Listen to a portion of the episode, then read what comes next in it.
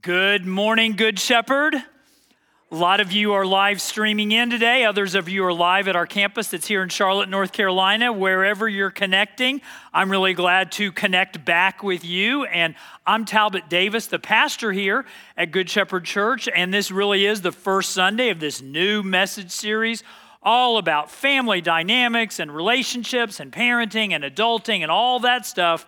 And it's called It's Just a Phase. And this is one of those message series that's much more than a series of messages and kind of as a way of uh, letting you know that it's more about way more than just what happens on Sunday morning. At the end of our gathering out in the lobby, there's going to be a resource table. So, for those of you who are parents or ever had parents, thank you. Yes, there's a, all kind of resources for you there about the different phases and stages and seasons of life and family dynamics. And we put all that together because we, as, as Devin Tharp said, we really do want to invest in this series and, and in the, the generations that surround us. Today's message, the kickoff message in this series, is called Beyond Tomorrow. And it does come from the Bible. I thought that would be a really good idea. And in the Bible, it comes from the Gospel of Luke. So if you have your Bible with you, I want to invite you to locate the Gospel of Luke, chapter 18, verses 15 through 17. Maybe you have a Bible that looks like mine, or maybe it's loaded on your phone. However, you have it, locate the, those words. And if you don't have either of those available, that's okay too, because at the right time, like happens whenever we gather here, the words are going to be up on the screen. And all that commitment to you all seeing what's in the Bible for yourselves comes from some kind of core convictions we have about the biblical library. Not book is library, and the Gospel of Luke is actually from the biography section of the biblical library. But you, you, you may not know this, but we, we love the Bible at Good Shepherd. And we don't worship it, but we love it. And the reason we love the scriptures is because we believe loving the scriptures helps us adore the Savior, and we do worship Him. And out of that conviction that, that the Bible is no ordinary collection, the Bible really is inspired and eternal and true. And out of our love for it, we do, we have kind of an, an, an, unusual custom, and some of you are already beating me to the punch. I love it. When we talk about the Bible here, we lift it up. And again, you may have never tuned in before, you've never been here before, and you see these Bibles and phones and stuff in the air, and you're just like, that's kind of strange. And a few years ago, I used to try and be like, oh, no, no, no, it's not strange at all. And then I realized, yeah, it is. It is, it's unusual. But what we've discovered is that this is a moment of oddity that shapes our identity as a community. That we are a collection of people who do not have life figured out, but we know who does. And out of that knowledge of who does have life figured out, we're glad to surrender to the authority of His Word, ready for His power to be let loose in our midst. Amen. And so, before I say any more words about the Word, let's pray. God, thank you. Thank you that you breathe life and truth into the words and pages of Scripture. Thank you, you breathe life and truth into Luke as he faithfully recorded the story of Jesus. And so, Lord, would you breathe life and truth into my words now and let this message be such a reflection of your desire, your design, and your goodness. I pray all of these things in Jesus' name. Amen.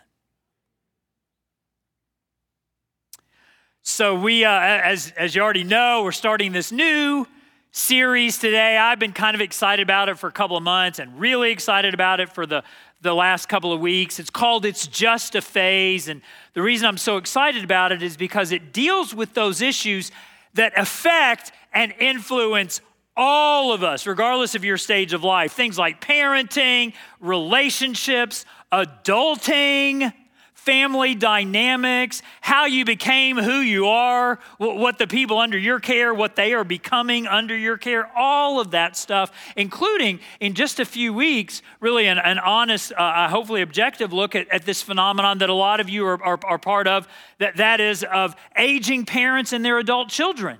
And, and what does that do to the relationship dynamic and how to navigate through all of that? But, but in, in, in, spite of all this stuff going on in the series that I'm so excited about, can we acknowledge something right here at the beginning, right here at the beginning of a series about parenting and family and, and adulting? Can we, is it okay if we just nod? Yes, we would love for you to acknowledge something, Talbot. Can we acknowledge? It's, it's this. There are a lot of childish adults out there. Amen. Yeah. They're, they are just all around us, adults acting in such a way that you are very tempted. In fact, you probably already do it. You look at their behavior of these childish adults and you say, What a baby that guy is. I mean, it's all around us. I mean, I saw, I saw one of these big babies not too long ago. I was looking in the mirror and I, re- I realize all the ways that I get frustrated when the attention is off of me and onto someone else, just like a baby does. Or I saw another one of these childish adults, it's earlier in the summer, and I was on a vacation. My wife Julie and I were on a vacation, and there was a beach at the vacation. And, and this guy comes strolling onto the beach, and he's got himself a great big cigar and a great big tall glass of brownish liquid that I am so sure was neither Coke nor Pepsi. And he, he takes this stuff right past the sign that says, on this here beach, there is no tobacco and there's no glasses on this beach. And he just strolls right past that sign and sets himself down and starts enjoying his brownish liquid and smoking his cigar. One of the other patrons on the beach gets issues a complaint with security. And it's so interesting what happens next. Security comes to confront the guy with cigar guy. And as soon as security confronts it, cigar guy starts reaming out the patron who had turned him in. And just this long string of invective against the other patron, including, including, put a pipe in it, will you? Which I thought was all kinds of ironic because the whole dilemma was about smelling or not smelling tobacco on the beach. And, and so, how did this whole little drama resolve? It resolved when Cigar Guy takes his cigar and his big glass of brownish liquid into the ocean and parks it himself right there, smoking his cigar and drinking his brownish liquid in the ocean, daring anyone to correct him again, which nobody had the courage to do, least of all me. And, and when I was watching all this happen, I, I thought to myself, that's just one big baby right there. I also thought, I'm going to preach that one day, and today's the day. So you're. You're like, no, you know, I always thought preachers just read the Bible all the time. No, we go to the beach and find stuff to preach about there. So, yeah, but you don't have to go to a beach. You don't have to go to a beach to find childish adults. Because childish adults, they're all around us, and they're the ones who respond by impulse and not with reason. Childish adults are the ones who pursue drama and are, in fact, uncomfortable in the calm.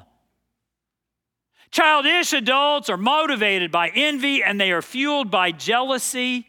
They respond to any kind of correction by attacking the corrector. Childish adults, they are always the victim and they are never the villain. And prisons and rehabs are full of them. And childish adults end up having this tortured relationship with mom and dad because they end up so often completely dependent on the same parents they have come to hate. And some of you were raised by someone like that. Some of you are married to someone like that. Some of you have siblings who are childish adults. A whole lot of you work with childish adults. And then there are a handful of you here, and you are sitting here bewildered right now, completely unaware that the person I've just described is you. And so the question if we realize that childish adults is a phase of life that seems to have no end. I mean, we're talking about the phases and seasons of life. And man, childish adults are one of those phases that just keeps going and going and going and going. The question for all of us gathered together in this place and, and live streaming as well, the question becomes how do we avoid it? Especially for those of us who are parents or grandparents or aunts or uncles or influential adults in someone's life. How can we avoid, with the little people who we're influencing, how can we avoid growing up raising adults who become childish? And that's really such a, an interesting question because, uh, in, in my experience, it is so rare that in parenting and grandparenting especially, we ever ask ourselves, what kind of adult am I creating? Usually, in, in our parenting or our grandparenting, we just want to get through the day. We, we hope that our, our, our little child doesn't hear all those words that we're muttering under our breath. Or maybe when they get a little bit older, we devote so much of our days to driving them around and carting them around and getting them from the game to the league to the tournament, all in this hope that they'll get a scholarship at the, at the end of all of it. And a scholarship we hope will lead to some kind of good job. But our goals for these children are always have to do with profession and they never have to do with character. We're so much more concerned with, well, what are you going to do? And less concerned with, well, who are you going to be? And so, as we open up this series looking at phases, how can we address this issue looking not just at tomorrow? What kind of child, what kind of adult am I creating tomorrow? But what kind of person am I creating and raising beyond tomorrow? And to help us answer that question, it's so interesting to look at this encounter that Jesus has in Luke chapter 18 because in Luke chapter 18, Jesus is getting ready to have an encounter with a pretty childish adult, a, a, a guy who's gonna, going to come to, to Jesus and ask essentially, Jesus, what is the least I can do on earth and still make it to heaven after I die? Which is, which is the ultimate in childish questions. What's the bare minimum? And yet I'm still in glory forever. And, and almost in preparation for that conversation, this, this scene happens and these words get uttered. Take a look, Luke chapter 18, verses 15 through 17. People were also bringing babies to Jesus for him to place his hands on them.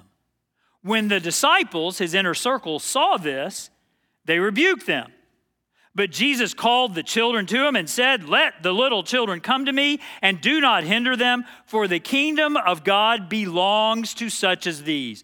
Truly, I tell you, anyone who will not receive the kingdom of God like a little child, you might want to circle or underline that word like, like a little child, will never enter it.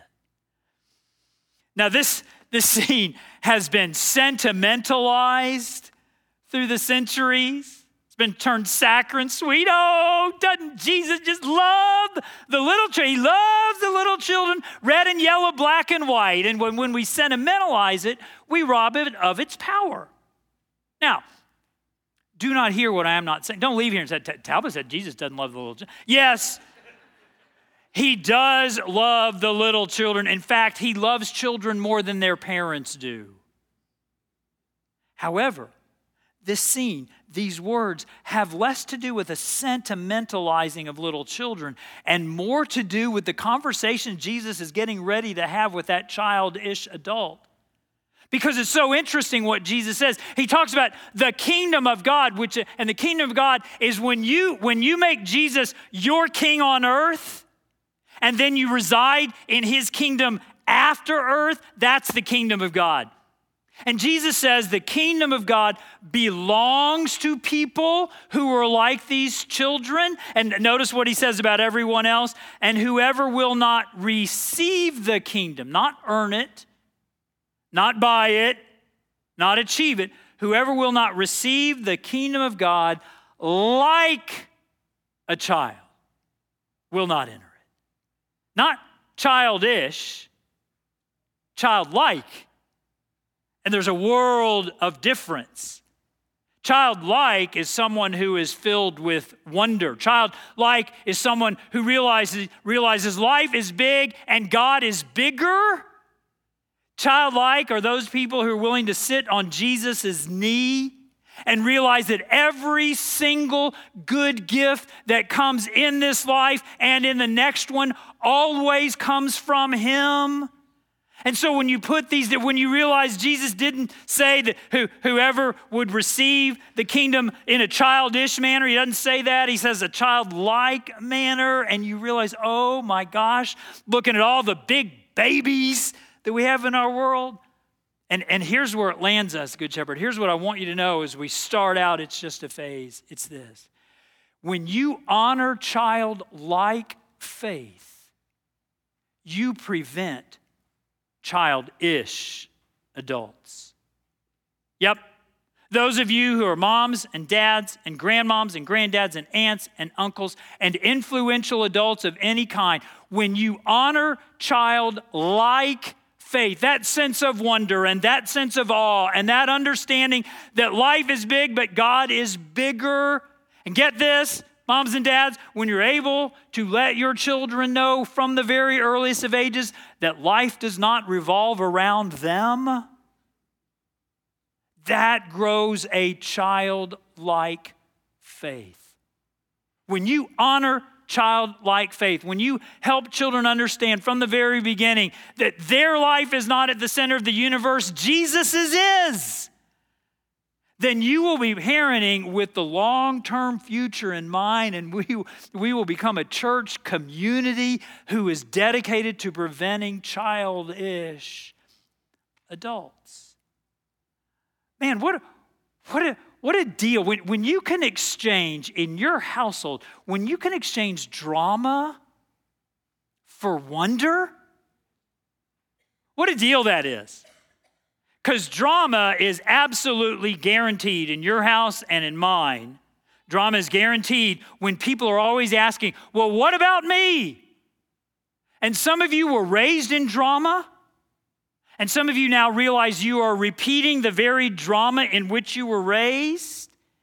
And everybody in your household is clamoring for attention and clamoring for privilege and always asking, Well, what about me? And where is mine? Wonder's the exact opposite.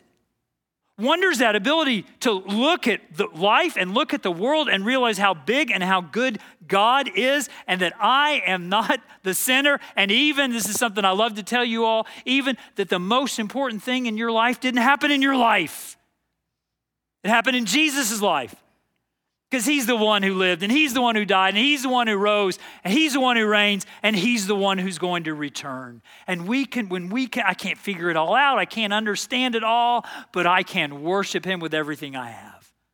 And when you instill that kind of faith in the next generation, man, when you honor childlike faith, you prevent childish adults. Man, we got so much wrong as parents, Julie and I, uh, as, as, parents of our children. Children are now grown and they live away, and but, but we and we got so many things wrong. But, but one thing I do think that maybe that I got right was when our, our son, when he was just a little boy and he went to bed very early and he slept very soundly. I just felt led to go in and when he was sleeping and, and pray over him. And I would go in and I would pray, Lord, would you help this little guy grow up to love the Bible? Now, what an odd prayer to pray over a five year old, six year old, seven year old kid, but even for a preacher, that's kind of a weird prayer. But I just felt led to pray, Lord, would you help him to grow up to love the Bible? And God is so good because what does that little boy do now that he's a grown up?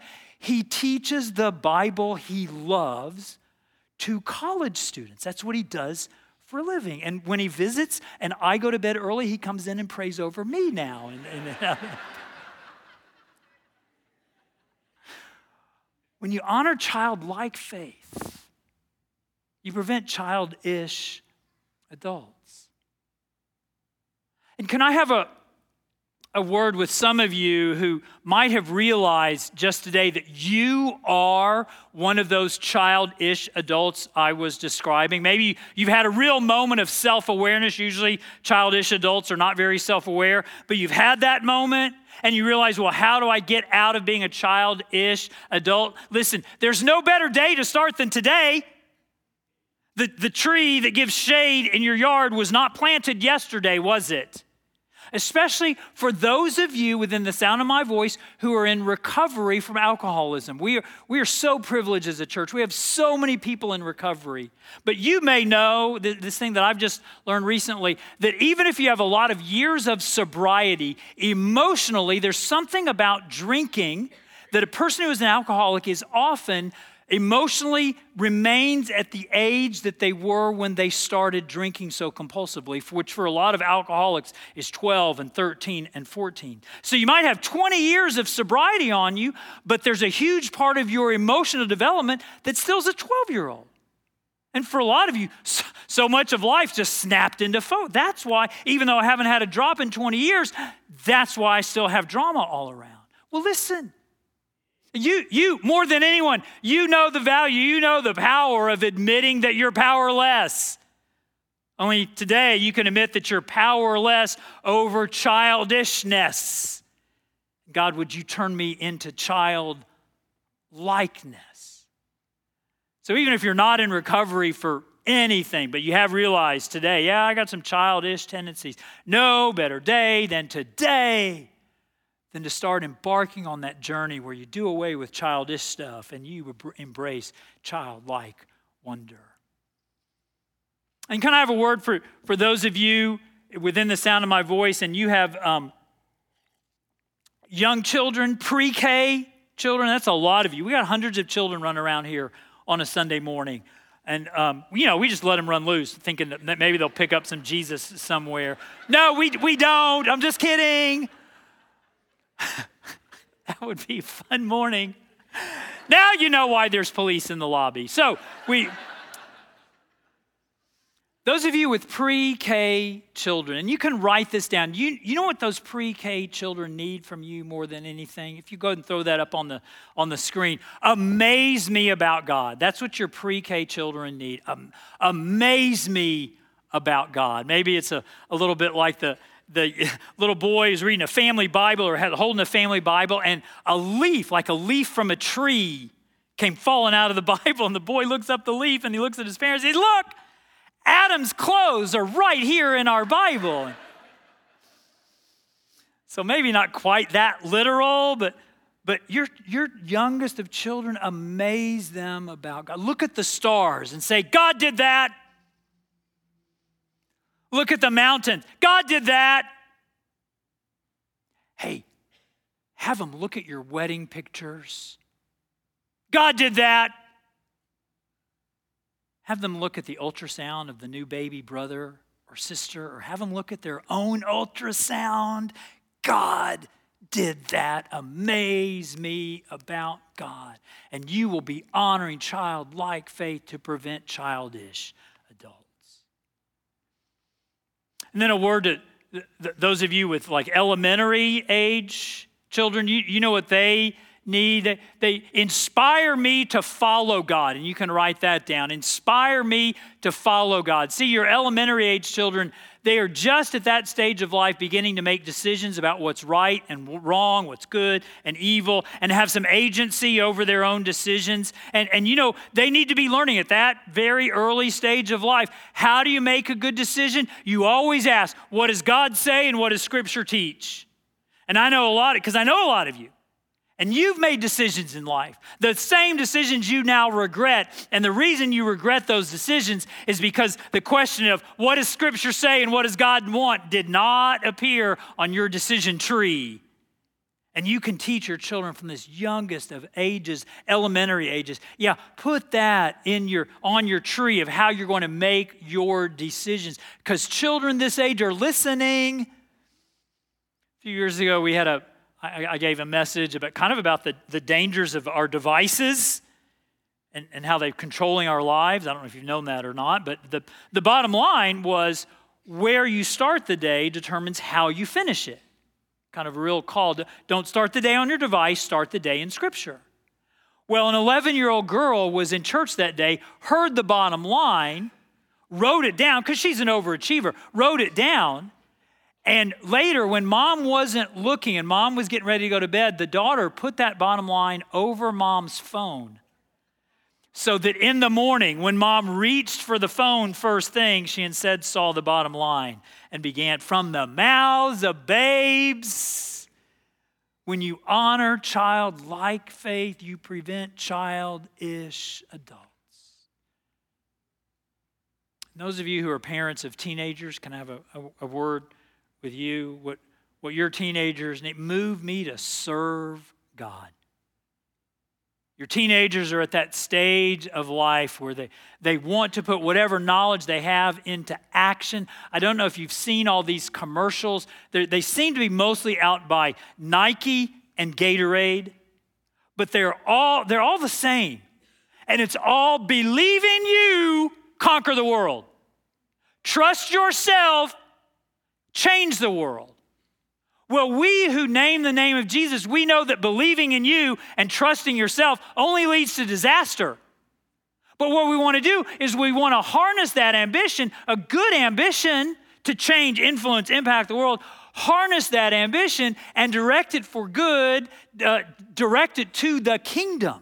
That's what we want to do with our, our teenagers. They want to be moved to serve God. And, Good Shepherd, I love, love Love seeing it happen. I love when it breaks through and you see a family harness that energy and a teenager's motivated to serve God, sort of like this family I want you to meet. Take a look.